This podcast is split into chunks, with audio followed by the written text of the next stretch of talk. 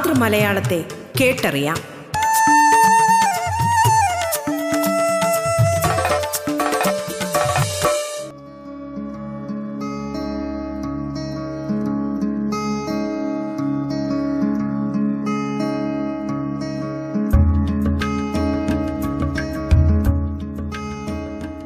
നമസ്കാരം പ്രിയ ശ്രോതാക്കളെ, മലയാള ഭാഷയെ ആഴത്തിലറിയാനുള്ള അവസരമൊരുക്കുകയാണ് റേഡിയോ കേരളയുടെ മലയാളം എന്ന ഈ പരിപാടി. മലയാളത്തിൻ്റെ ഇന്നത്തെ അധ്യായത്തിൽ അതിഥിയായി എത്തിയിരിക്കുന്നത് സാഹിത്യ നിരൂപകനും എഴുത്തുകാരനുമായ ശ്രീ രാജേഷ് എരുമേലിയാണ്.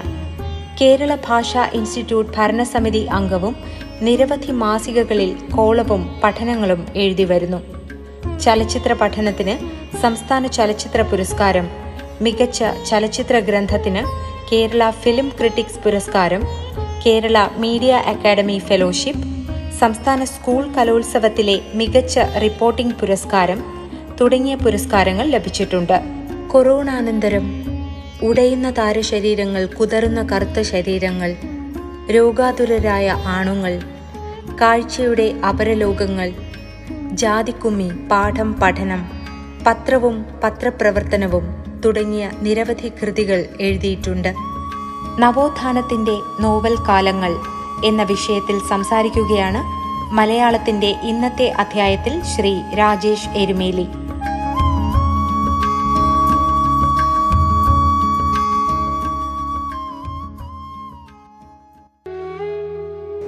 പ്രിയപ്പെട്ടവരെ, ഇന്ന് ഞാനിവിടെ സംസാരിക്കുന്നത് മലയാള നോവലിനെ കുറിച്ചാണ്. നോവലിൽ പ്രധാനമായിട്ടും നവോത്ഥാനത്തിൻ്റെ കാലഘട്ടവുമായി ബന്ധപ്പെട്ട് ഉണ്ടായ നോവലിൻ്റെ ഒരു വികാസത്തെക്കുറിച്ചാണ് ഇവിടെ നിങ്ങളോട് സംസാരിക്കുന്നത്. അപ്പം നവോത്ഥാനത്തിൻ്റെ നോവൽ കാലങ്ങൾ എന്ന തലക്കെട്ടാണ് ഞാൻ ഉപയോഗിക്കുന്നത്. നമുക്കറിയാം, 19-ാം നൂറ്റാണ്ടിൻ്റെ പകുതിയോടെ മലയാളത്തിൽ നോവൽ സാഹിത്യത്തിന് തുടക്കമായി. കൊളോണിയൽ ആധുനികത സൃഷ്ടിച്ച നവോത്ഥാനത്തിൻ്റെ സാമൂഹിക പരിസരത്തെയാണ് ഈ നോവലുകൾ അഭിസംബോധന ചെയ്തത്.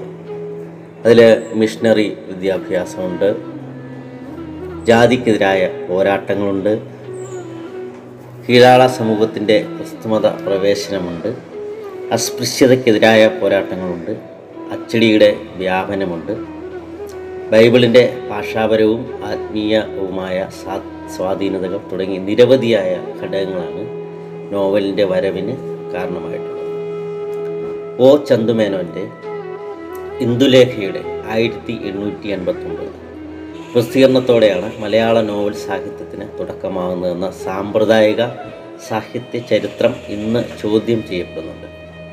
ലക്ഷണമൊത്ത ഇൻവെർട്ടർകോമലാണ് നോവൽ, യഥാർത്ഥ നോവലിലേക്കുള്ള എത്തിച്ചേരൽ, ഇത് രണ്ടും ഇൻവെർട്ടർകോമലാണ് തുടങ്ങി നിരവധി സവിശേഷതകളിലൂടെ ഇന്ദുലേഖയ്ക്ക് മലയാള നോവലിൻ്റെ പ്രഥമ സ്ഥാനം നൽകാൻ ഇന്ന് പലരും ശ്രമിക്കുന്നുണ്ട്.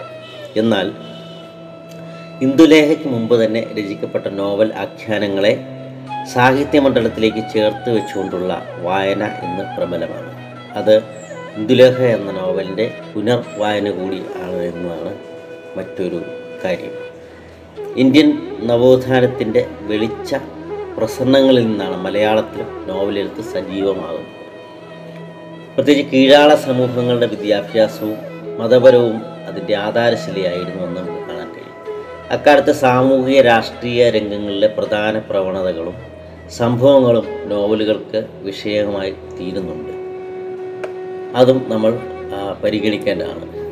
ഗാർഹികം, ദാമ്പത്യം, കുടുംബം, വീട്ടുപരിസരം, സദാചാരം, തൊഴിൽ, പരിഷ്കാരം, വേഷവിധാനം, ചികിത്സാ പദ്ധതി, ആഹാരം, മതം, ജാതി, ആരാധനക്രമങ്ങളുണ്ട്, ആചാരക്രമങ്ങളുണ്ട്, സിവിൽ നിയമങ്ങളുണ്ട്, ശാസ്ത്രം, സംസ്കാരം, ദേശം എന്നിവയെല്ലാം ഈ നോവലുകളിൽ വിശദമായി ചർച്ച ചെയ്യപ്പെട്ടിട്ടുണ്ട് എന്ന് എൻ സന്തോഷ് കുമാറിനെ പോലുള്ള നോവലുകളെക്കുറിച്ച് പഠനം നടത്തിയിട്ടുള്ള ആൾക്കാർ നിരീക്ഷിക്കുന്നു. ഇനി കുൽമോനി എന്നും പൂരണ എന്നും പേരായ രണ്ട് സ്ത്രീകളുടെ കഥ എന്നൊരു നോവൽ മലയാളത്തിലെ ആദ്യത്തെ നോവൽ ആഖ്യാനമായി പരിഗണിക്കപ്പെടുന്ന കൃതിയാണ് ഞാനിപ്പോൾ പറഞ്ഞ പുൽമോനി എന്നും പൂരണ എന്നും പേരായ രണ്ട് സ്ത്രീകളുടെ കഥ. ഇത് 1852 Mrs Catherine Hannah Mullens Bengali ഭാഷയിൽ എഴുതിയ കൃതിയാണ്. 1853 ഇതിൻ്റെ ഇംഗ്ലീഷ് പരിഭാഷ പുറത്തിറങ്ങുന്നുണ്ട്. ഇംഗ്ലീഷ് പരിഭാഷയിൽ നിന്ന് 1858 റവറൻ ജോസഫ് പീച്ച് ആണ് മലയാളത്തിലേക്ക് ഇത് മൊഴിമാറ്റം നടത്തുന്നത്. ധാർമ്മികവും സദാചാരപരവും ആത്മീയവുമായ ജീവിതത്തിന് ഏറ്റവും നല്ലത് ക്രിസ്തീയതയാണെന്ന സന്ദേശമാണ് ഈ നോവൽ നൽകുന്നത്. കോട്ടയം CMS പ്രസിലാണ് ഈ കൃതി ആദ്യമായി അച്ചടിക്കുന്നത്. ഇന്ത്യയിലെ സ്ത്രീജനങ്ങൾക്ക് പ്രയോജനത്തിനായി ഒരു മദാമ അവറുകൾ എഴുതിയ ഇമ്പമായ ചരിതങ്ങൾ എന്ന ശീർഷകത്തോടെയാണ് ഈ നോവൽ പുറത്തിറക്കിയത്. ബൈബിൾ ഭാഷയുടെ സ്വാധീനവും അതിൻ്റെ ആധുനികമായ ജീവിത വീക്ഷണവും പുൽമോനിയിൽ അടയാളപ്പെടുന്നുണ്ട്. ഈ നോവലിലെ പൂർണ എന്ന കഥാപാത്രം ഒരു ദലിത് സ്ത്രീ ആണ്. മതപരിവർത്തനത്തിലൂടെ സ്ത്രീകളുടെയും അതുവഴി അവർ ഉൾക്കൊള്ളുന്ന കുടുംബത്തെയും ജാതി അടിമത്തത്തിൽ നിന്നുള്ള വിമോചനത്തെ ലക്ഷ്യം വെക്കുന്ന ഒരു രചനയായാണ് ഇതിനെ പരിഗണിക്കുന്നത്. ഈ അർത്ഥത്തിൽ കേരള നവോത്ഥാനത്തിൻ്റെ അടയാളങ്ങൾ ഈ കൃതിയിൽ നമുക്ക് കണ്ടെത്താൻ സാധിക്കും. രണ്ടാമതായി ഘാതകവധം 1877 വരുന്നത്. മിസ്സസ് കോളിൻസ് 1859 ഇംഗ്ലീഷിൽ എഴുതി തുടങ്ങിയ കൃതിയാണിത്. 1862 അവരുടെ മരണത്തെ തുടർന്ന് ഭർത്താവായ റിച്ചാർഡ് കോളിൻസ് ആണ് ഇത് പൂർത്തിയാക്കുന്നത്. 1864-66 കാലഘട്ടത്തിൽ വിദ്യാസംഗ്രഹ മാസികയിലാണ് ഇത് പ്രസിദ്ധീകരിക്കുന്നത്. 1877 ഘാതകവധം എന്ന പോലുള്ള മലയാള പരിഭാഷയുടെ പുസ്തകരൂപം പുറത്തിറങ്ങുന്നത്. പ്രമേയപരമായ പ്രൊട്ടസ്റ്റന്റ് സുറിയാനി സംഘർഷങ്ങളാണ് ഈ നോവലിൽ പ്രത്യക്ഷമാകുന്നത്. മാത്രമല്ല പ്രൊട്ടസ്റ്റന്റ് വിഭാഗത്തെ ധാർമ്മികമായി പിന്തുണയ്ക്കുന്ന നോവൽ കൂടിയാണ് ഇതെന്ന് പറയാൻ കഴിയും. ജാതിയുടെ പീഡനങ്ങൾ അനുഭവിച്ചുകൊണ്ടിരുന്ന കീഴാള സമൂഹം മിഷണറി പ്രവർത്തനങ്ങളുടെ ഫലമായി ജാതിയുടെ ചങ്ങലകൾ പൊട്ടിച്ച് ക്രിസ്തീയതയിലേക്ക് അഥവാ പ്രൊട്ടസ്റ്റന്റ് വിഭാഗത്തിലേക്ക് എത്തിച്ചേരുന്നതിൻ്റെ സംഭവങ്ങൾ ഘാതകവധത്തിലുണ്ട്. സിറിയൻ ക്രിസ്ത്യൻ വിഭാഗത്തിലെ ചില കഥാപാത്രങ്ങളെ അധാർമികതയിലൂടെയും സദാചാര വിരുദ്ധതയുടെയും പ്രതീകങ്ങളായി നോവൽ അവതരിപ്പിക്കുന്നുണ്ട്. പ്രൊട്ടസ്റ്റന്റ് വിഭാഗത്തിലുള്ള കഥാപാത്രങ്ങളാകട്ടെ തികഞ്ഞ ക്രിസ്തീയ ജീവിതം നയിക്കുന്നവരാണ്. വൃത്തി, തീന്മേശയിലെ തുല്യത, ഉയർന്ന ജീവിത ചിന്തകൾ എന്നിവയെ മാതൃകാപരമായി നോവൽ വരച്ചിട്ടുണ്ട്. വെറ്റില മുറുക്കിയും നാട്ടുവർത്തമാനങ്ങൾ പറഞ്ഞും സമയം ചെലവഴിക്കുന്ന കേരളീയമായ സ്ത്രീ ശീലങ്ങളെ നിരാകരിച്ചുകൊണ്ടാണ് മറിയ എന്ന സ്ത്രീ ആധുനികമായ സാമൂഹിക ബോധ്യത്തിലേക്ക് ഉയരുന്നത്. പുസ്തക വായന, സംഗീതം തുടങ്ങിയ മേഖലകളിലേക്കുള്ള മറിയത്തിൻ്റെ താല്പര്യത്തെ ഉപരിവർഗ തൃഷ്ണങ്ങളായി നിരീക്ഷിക്കപ്പെടുന്നുണ്ട്. എന്നാൽ പുരുഷ മേൽക്കോയ്മയ്ക്ക് കീഴിൽ അടിമകളെ പോലെ കഴിയുന്ന സ്ത്രീ സമൂഹം സാമൂഹിക പദവി കൈവരിക്കുന്നതിൻ്റെ ഉദാഹരണമായാണ് ഇതിനെ കാണേണ്ടത്. അടിമത്വത്തിനും അസ്പൃശ്യതയ്ക്കുമെതിരെ നിലപാടുകൾ ഈ നോവലിൽ തെളിഞ്ഞു കാണാം. മതം മാറിയ ദലിത് ജനതയെ ഹിന്ദുമതത്തിൻ്റെ ജാതി കണ്ണിലൂടെയാണ് സുറിയാനി ക്രിസ്ത്യാനികൾ കാണുന്നത്. മറ്റൊരു പ്രധാനപ്പെട്ട കാര്യമെന്ന് പറയുന്നത് പിന്നീട് വരുന്ന അടുത്ത നോവൽ എന്ന് പറയുന്നത് പുല്ലേലി കുഞ്ചുവാണ്. അതായത് 1860 ആർച്ച് ഡീക്കൻ കോശി എഴുതിയ പുല്ലേലി കുഞ്ചു ജ്ഞാന നിക്ഷേപത്തിൽ പ്രസിദ്ധീകരിക്കുന്നത്. പിന്നീട് അത് 1882 പുസ്തക രൂപത്തിലും പുറത്തിറങ്ങി. മേൽ സൂചിപ്പിച്ച മറ്റു നോവലുകളെപ്പോലെ തന്നെ പുല്ലേലി കുഞ്ചുവിലും കൊളോണിയൽ ആധുനികത സൃഷ്ടിച്ച നവോത്ഥാന പരിസരത്തെ അടയാളപ്പെടുത്തുന്നുണ്ട്. ഹൈന്ദവ ക്രൈസ്തവ സംവാദമാണ് ഈ നോവലിൻ്റെ പ്രമേയം. ജാതി മേധാവിത്വത്തെയും വിഗ്രഹാരാധനയെയും ഈ നോവൽ വിമർശന വിധേയമാക്കുന്നു എന്നതാണ്. കിഴാള ജനതയെ വിദ്യാഭ്യാസത്തിലൂടെ ജാതി അടിമത്തത്തിൽ നിന്നും മോചിപ്പിക്കുന്ന ഒരു സാമൂഹിക ദൗത്യത്തെ പുല്ലേലി കുഞ്ചു അഭിസംബോധന ചെയ്യുന്നുണ്ട്. അപ്പോൾ ഞാൻ ഇതുവരെ പറഞ്ഞു വന്നത് ഈ ഇന്ദുലേഖയ്ക്ക് മുമ്പുള്ള നോവലിൻ്റെ ഒരു ചരിത്ര പശ്ചാത്തലത്തെക്കുറിച്ചാണ്. ഒരുപക്ഷെ മലയാളത്തിൽ ഇന്നും ഈ ഇത്തരം നോവലുകൾ ഉണ്ടായിരുന്നുവെന്ന് പഠിപ്പിക്കുന്ന സ്ഥാപനങ്ങൾ വളരെ കുറവാണെന്നുള്ളതാണ്. അതുകൊണ്ടാണ് അതിലേക്കൊരു ചരിത്രപരമായ അന്വേഷണം നടത്തിയത്. ഇതിനെ സംബന്ധിച്ച കൂടുതൽ പഠനങ്ങൾ നടത്താവുന്നതാണ്.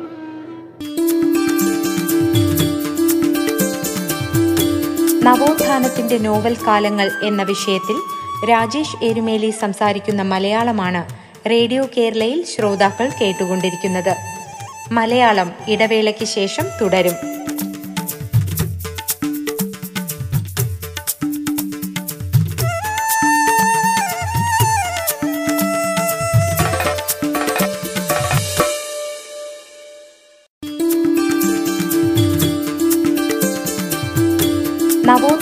അദ്ദേഹത്തിൻ്റെ നോവൽ കാലങ്ങൾ എന്ന വിഷയത്തിൽ രാജേഷ് എരുമേലി സംസാരിക്കുന്ന മലയാളമാണ് റേഡിയോ കേരളയിൽ ശ്രോതാക്കൾ കേട്ടുകൊണ്ടിരിക്കുന്നത്. തുടർന്ന് കേൾക്കാം മലയാളം.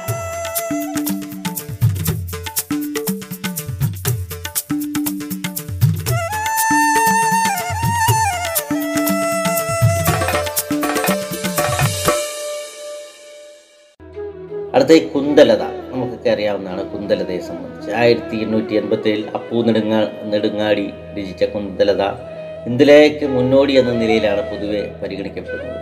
കേരളീയ ജീവിതത്തിൻ്റെ അടയാളങ്ങൾ കുന്തലതയിൽ കണ്ടെത്താനാകില്ല. സാങ്കല്പികമായ ഭൂമികയിലാണ് ഇതിൻ്റെ കഥ നടക്കുന്നത്. രാജാവും മന്ത്രിയും പ്രജകളും യുദ്ധവുമൊക്കെയുള്ള കുന്തലത ചരിത്രപരമായ പ്രാധാന്യത്തിനപ്പുറം മറ്റൊന്നും അവകാശപ്പെടാനില്ല എന്നാണ് പല നിരൂപകരും വിശേഷിപ്പിച്ചിട്ടുള്ളത്. കൊളോണിയൽ ആധുനികതയും വിദ്യാഭ്യാസ പ്രവർത്തനങ്ങളും കീഴാളുകളുടെ ക്രിസ്തുമത പ്രവേശനവും മറ്റും ഇതിനു മുമ്പ് വരെയുള്ള നോവലുകളിൽ ആവിഷ്കരിക്കപ്പെടുമ്പോൾ കുന്തലത മുതൽ അതിനൊരു വിച്ഛേദനം സംഭവിക്കുന്നതായി നമുക്ക് കാണാൻ കഴിയും. ഇത് കേരള നവോത്ഥാനത്തിൽ കീഴാള ഇടപെടലുകൾക്കുണ്ടായിരുന്ന പ്രാമുഖ്യത്തിലെ ഏറ്റ ഒരു മങ്ങലായി വേണമെങ്കിൽ വിലയിരുത്താം. ഇനി നമുക്ക് ചന്തുമേനോനിലേക്കും CV രാമൻ പിള്ളയിലേക്കും ഒക്കെ പോകാം. കേരളീയ സാമൂഹിക പരിസരത്ത് നടന്ന നവോത്ഥാനത്തിൻ്റെ പുതിയ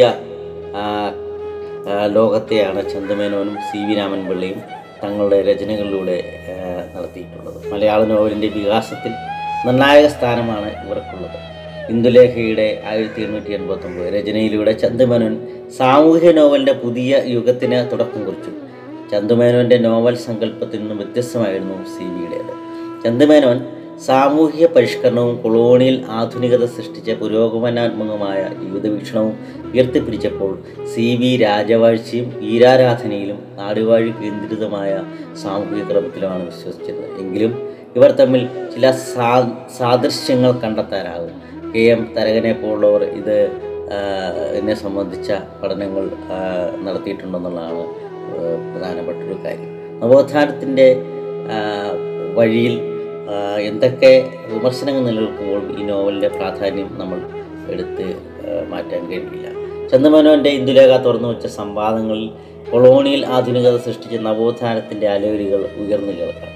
ഒരു സംഭാഷണം എന്ന തലക്കെട്ടുള്ള നോവലിൻ്റെ 18ാം അധ്യായം നിരവധി വിമർശനങ്ങൾക്കും വിവാദങ്ങൾക്കും വിധേയമായിട്ടുള്ളതാണ്. ഈ അധ്യായത്തിൻ്റെ പരിമിതികളെയും സാധ്യതകളെയും അന്വേഷിക്കേണ്ടത് നവോത്ഥാനത്തിൻ്റെ സമരോത്സുക പരിസരത്തു നിന്നുകൊണ്ടാണെന്ന് KN പോലുള്ളവർ നിരീക്ഷണം നടത്തുന്നുണ്ട്. അതും ഇവിടെ നമുക്ക് പരിഗണിക്കപ്പെടാവുന്ന ഒന്നാണ്. 1890 നായന്മാരുടെ വിവാഹ സമ്പ്രദായം പരിഷ്കരിക്കുന്നതിന് ശങ്കരൻ നായർ സമർപ്പിച്ച വിവാഹ ബില്ലിനെ ചന്തുമേനോൻ എതിർക്കുകയാണ്. അതിൽ അദ്ദേഹം പറയുന്ന കാരണം ജാതി വ്യവസ്ഥയും മരുമക്കത്തായവും തകരുമെന്നാണ്. സംബന്ധത്തിൻ്റെ അനീതികളെയും അതിൻ്റെ അസംബന്ധങ്ങളെയും ഇന്ദുലേഖയിലൂടെ തുറന്നെതിർത്ത് ചന്തുമേനോൻ തന്നെ ഇത്തരമൊരു നിലപാട് സ്വീകരിച്ചത് എന്തുകൊണ്ടാണെന്ന അന്വേഷണം പ്രസക്തമാണ്. KM തരകൻ്റെയും KNൻ്റെയും നിരീക്ഷണങ്ങൾ ഇവിടെ അതിനെ സാധൂകരിക്കുന്നതാണെന്നും നമ്മൾ കാണാവുന്നതാണ്. കൂടുതൽ വായനയ്ക്കായി KM തരകൻ്റെയും KENൻ്റെയും പുസ്തകങ്ങൾ നമുക്ക് റെഫറൻസായിട്ട് പരിഗണിക്കാവുന്നതാണ്. ചന്തുമേനോൻ്റെ കർമ്മരംഗം പഴയ മലബാറായിരുന്നു. നമുക്കറിയാം നാടുവാഴ്ത്തവും ജാതി മേധാവിത്വവും നിലനിന്നിരുന്നെങ്കിലും ബ്രിട്ടീഷ് ഭരണത്തിൻ്റെ നേരിട്ടുള്ള ഇടപെടലും സാന്നിധ്യവും അവിടെ ഉണ്ടായിരുന്നു. അതുകൊണ്ട് തന്നെ ആധുനിക വിദ്യാഭ്യാസത്തിൻ്റെയും സ്ത്രീ സാന്നിധ്യത്തിൻ്റെയും സാംസ്കാരിക പരിസരത്തെ മനസ്സിലാക്കുവാൻ അദ്ദേഹത്തിന് കഴിഞ്ഞു. ഇന്ദുലേഖ എന്ന കൃതിയിൽ ഇത്തരം ബോധ്യങ്ങൾ പൊതുവായി കാണപ്പെടുന്നുണ്ട്. എന്നാൽ തിരുവിതാംകൂറിൽ അതായിരുന്നില്ല സ്ഥിതി. നമുക്കറിയാം ബ്രിട്ടീഷ് മേൽക്കോയ്മയ്ക്ക് കീഴിൽ രാജ്യവാഴ്ചയാണ് നിലനിന്നിരുന്നത്. അതുകൊണ്ട് തന്നെ CV നോവലുകളിൽ സാമൂഹിക വിമർശനം വേണ്ടത്ര അടയാളപ്പെടുന്നില്ല. ഭരണകേന്ദ്രിതമായ ഏകാധിപത്യത്തെയാണ് CV തൻ്റെ കൃതികളിലൂടെ ആവിഷ്കരിച്ചതെന്ന് KM തരകനെ പോലുള്ളവർ നിരീക്ഷിക്കുന്നുണ്ട് എന്നുള്ളതാണ്. അപ്പോൾ ഈ അർത്ഥത്തിൽ ഒക്കെ പരിഗണിക്കുമ്പോൾ വ്യത്യസ്തമായ നിരവധി ചോദ്യങ്ങൾ ഈ രണ്ട് നോവലുകളെ ഇവിടെ മുൻനിർത്തിക്കൊണ്ട് നമുക്ക് ചോദിക്കാവുന്നതാണ്. 1891 പ്രസിദ്ധീകരിച്ച മാർത്താണ്ഡവർമ്മയാണ് CVയുടെ ആദ്യത്തെ കൃതി. മലയാളത്തിലെ ആദ്യത്തെ ചരിത്ര നോവലായാണ് ഇതിനെ വിലയിരുത്തുന്നത്. ചരിത്രത്തെ കലാത്മകമായി ആവിഷ്കരിക്കാനുള്ള അദ്ദേഹത്തിൻ്റെ കഴിവിനെ സംബന്ധിച്ച് നമുക്ക് തർക്കമില്ല. CVയുടെ മറ്റൊരു ചരിത്രാഖ്യായിയായ ധർമ്മരാജ മാർത്താണ്ഡവർമ്മയുടെ തുടർച്ചയാണ്. അതിനെ തുടർന്ന് എഴുതിയ രാജ രാജ ബഹ വഹദൂർ എന്ന നോവലും ചരിത്രത്തെ സർഗാത്മകമായി ആവിഷ്കരിക്കുന്നു എന്നതും നമ്മൾ ഇതിനോടൊപ്പം ചേർത്ത് വായിക്കേണ്ടതാണ്. അക്ബർ എന്ന ഒരു വിവർത്തന കൃതിയാണ് അടുത്തത്. ബ്രാവർ എന്ന ഡച്ചുകാരൻ 1872 രചിച്ച ഇംഗ്ലീഷ് കൃതിയുടെ മൊഴിമാറ്റമാണ് അക്ബർ. കേരളവർമ്മ ഒലിയോയിൽ തമ്പുരാനാണ് ഇതിൻ്റെ പരിഭാഷണം നിർവഹിച്ചിരിക്കുന്നത്. മലയാള ചരിത്രാഖ്യായയിൽ നിർണായക സ്ഥാനമാണ് അക്ബർക്ക് ഉള്ളതെന്ന് നമുക്കറിയാം. CV രാമൻപിള്ള മാർത്താണ്ഡവർമ്മയുടെ രചന ആരംഭിക്കുന്നതിന് മുമ്പ് തന്നെ അക്ബറിൻ്റെ പരിഭാഷ തുടങ്ങിയിരുന്നു. എന്നാൽ 1894 കൃതി പ്രസിദ്ധീകരിക്കുന്നത്. ചരിത്രാഖ്യായിക എന്നതിനപ്പുറം ആദ്യകാല നോവൽ പരിഭാഷ എന്ന നിലയ്ക്ക് അക്ബറിന് മലയാള നോവൽ സാഹിത്യത്തിൽ വളരെ പ്രാധാന്യമുണ്ട്. അടുത്തായി ഇന്ദുമതി സ്വയംവരം. ഇന്ദുലേഖയുടെ പ്രസിദ്ധീകരണത്തിന് ഒരു വർഷം മുമ്പ് പടിഞ്ഞാറെ കോവിലകത്ത് അമ്മാമൻ രാജ രചിച്ച ഇന്ദുമതി സ്വയംവരത്തിൻ്റെ പശ്ചാത്തലം കേരളത്തിൻ്റെ ഭൂമിയല്ല, അത് കാശ്മീരാണ്. എന്നാൽ അതിൽ പ്രത്യക്ഷപ്പെടുന്ന ദേശീയത മലയാളത്തിൻ്റേതാണ്. ഇന്ദുലേഖയുടെ സ്വാധീനം ഇന്ദുമതി സ്വയംവരത്തിലും കാണാൻ കഴിയുന്നുണ്ട്. ഈ നോവലിലെ കഥാപാത്രങ്ങളായ സുകുമാരനും ഇന്ദുമതിയും മാധവൻ്റെയും ഇന്ദുലേഖയുടെയും അനുകരണ കഥാപാത്രങ്ങളാണ് എന്ന് വേണമെങ്കിൽ പറയാവുന്നതാണ്. അടുത്ത മീനാക്ഷിയാണ്.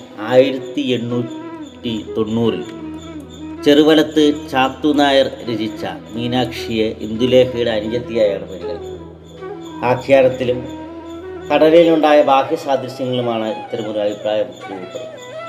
എന്നാൽ അതിൻ്റെ ആന്തരികമായ വ്യവഹാര പരിസരങ്ങളിൽ വൈരുദ്ധ്യങ്ങൾ കണ്ടെത്താൻ കഴിയും. ശൈശവ വിവാഹം, സംബന്ധം, താലികെട്ട് തുടങ്ങിയ വൈവാഹിക വ്യവഹാരങ്ങളെ മീനാക്ഷി എന്ന കൃതി സംവാദ പരിസരത്തേക്ക് കൊണ്ടുവരുന്നുണ്ട്. സ്ത്രീ വിദ്യാഭ്യാസത്തിൻ്റെ വിമോചനാത്മകതയെ മീനാക്ഷി ഉയർത്തിപ്പിടിക്കുന്നു എന്നുള്ളതാണ് മറ്റൊരു പ്രത്യേകത.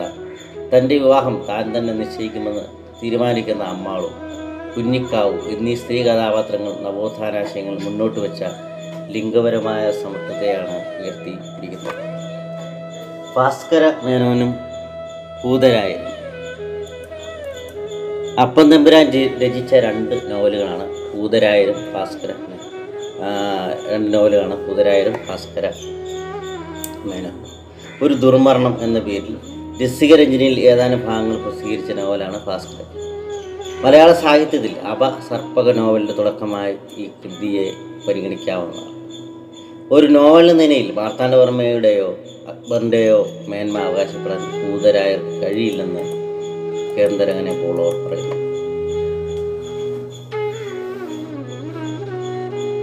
എന്നാൽ അപ്പൻ തമ്പുരാൻ്റെ കൃതികൾക്ക് സാമൂഹ്യ നവോത്ഥാനത്തെ വലിയ പ്രസക്തിയൊന്നുമില്ലെങ്കിലും നോവൽ സാഹിത്യ ചരിത്രത്തിൽ അത് ഒരു സ്ഥാനം അടയാളപ്പെടുത്തുന്നുണ്ട് എന്ന് നമുക്കറിയാം. ഇനി അടുത്തായി ചില സാമൂഹ്യ രാഷ്ട്രീയ നോവലുകളെ കുറിച്ച് പറയാം. K. നാരായണക്കുരുക്കൾ രചിച്ച പാറപ്പുറം, ഉദയഭാനു എന്നീ കൃതികൾ ശക്തമായ സാമൂഹ്യ രാഷ്ട്രീയ വീക്ഷണങ്ങളെയാണ് കൈകാര്യം ചെയ്യുന്നത്. അക്കാലത്ത് മഞ്ഞനാട് ഭരിച്ചിരുന്ന ശ്രീമൂലം തിരുനാളിൻ്റെ കാലത്തെ അനീതികളെ നാരായണക്കുരുക്കൾ തൻ്റെ നോവലിലൂടെ വിമർശിച്ചു. ഏകാധിപത്യത്തിൽ നിന്ന് ജനാധിപത്യത്തിലേക്കുള്ള വികാസത്തെ ഈ നോവലുകൾ തിരിച്ചറിയുന്നുണ്ട്. സദാശാഭിമാനി രാമകൃഷ്ണപിള്ള നാരായണക്കുരുക്കളുടെ ശിഷ്യനായിരുന്നു. നാരായണക്കുരുക്കളുടെ പാറപ്പുറം എന്ന നോവൽ 2 ഭാഗങ്ങളായാണ് പ്രസിദ്ധീകരിച്ചിട്ടുള്ളത്. ആദ്യ ഭാഗം 1904 രണ്ടാം ഭാഗം 1905 പുറത്തു വന്നത്. ഇതിൻ്റെ അവതാരകനും പ്രസാധകനും K. രാമകൃഷ്ണപിള്ളയായിരുന്നു. ഭാവനാശിഷ്ടമായ കഥാ പശ്ചാത്തലത്തിൽ നിന്നുകൊണ്ട് വഞ്ചിനാട്ടിലെ അനീതികളെ വിമർശിക്കുകയാണ് നോവൽ. ഉദയഭാനു എന്ന കൃതിയിലും ശക്തമായ രാഷ്ട്രീയ സാമൂഹിക വിമർശനമാണുള്ളത്. ഒരു നവീന മഹാഭാരത കഥ എന്ന നിലയിലാണ് ഉദയഭാനു അവതരിപ്പിക്കപ്പെട്ടത്. ഉദയഭാനു അഥവാ രാഷ്ട്രീയ നവഭാരതം എന്നാണ് ഇതിൻ്റെ മുഴുവൻ പേര്. ഈ ഗ്രന്ഥവും അവതാരിക എഴുതി പ്രകാശനം ചെയ്തത് സ്വദേശാഭിമാനിയാണ്. നാരായണക്കുരുക്കളുടെ മറ്റ് കൃതികളാണ് സത്യാഗ്രഹി, എൻ്റെ ഗീത, ജ്യോതിഷ്മതി എന്നിവ.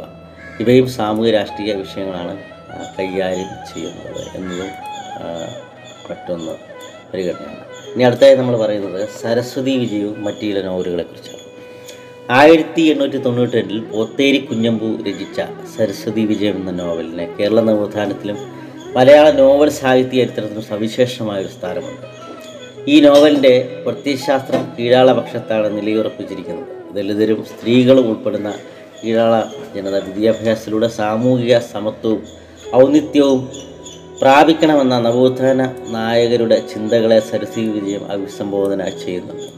ജാതി വ്യവസ്ഥയെയും ബ്രാഹ്മണാധിപത്യത്തെയും വിമർശിച്ചുകൊണ്ട് ഉയർന്നു വന്ന കീഴാള നവോത്ഥാന ശ്രമങ്ങളുടെ സാംസ്കാരിക പശ്ചാത്തലത്തെയാണ് സരസ്വതി വിജയം പ്രസക്തമാക്കുന്നത്. മലബാറിലെ സാമൂഹിക പരിഷ്കരണം പുനർനിർമ്മിച്ച ഭാഷയിലാണ് നോവൽ രചിക്കപ്പെട്ടിരുന്നത്. കീഴാള സാമൂഹിക പരിഷ്കരണം വിനിമയോപാധിയായി സൃഷ്ടിച്ച വാമൊഴിയുടെ കരുത്തും ലാളിത്യവും നോവലിലെ ഭാഷയ്ക്കുണ്ട്.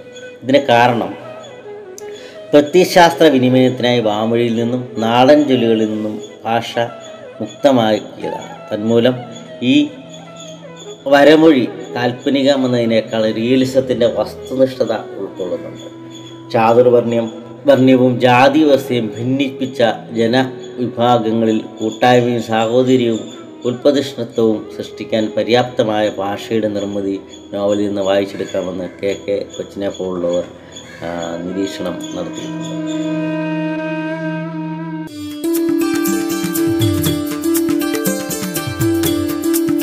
നവോത്ഥാനത്തിന്റെ നോവൽ കാലങ്ങൾ എന്ന വിഷയത്തിൽ ശ്രീ രാജേഷ് എരുമേലി സംസാരിച്ച മലയാളത്തിന്റെ ഇന്നത്തെ അധ്യായം ഇവിടെ പൂർണ്ണമാകുന്നു. നമസ്കാരം.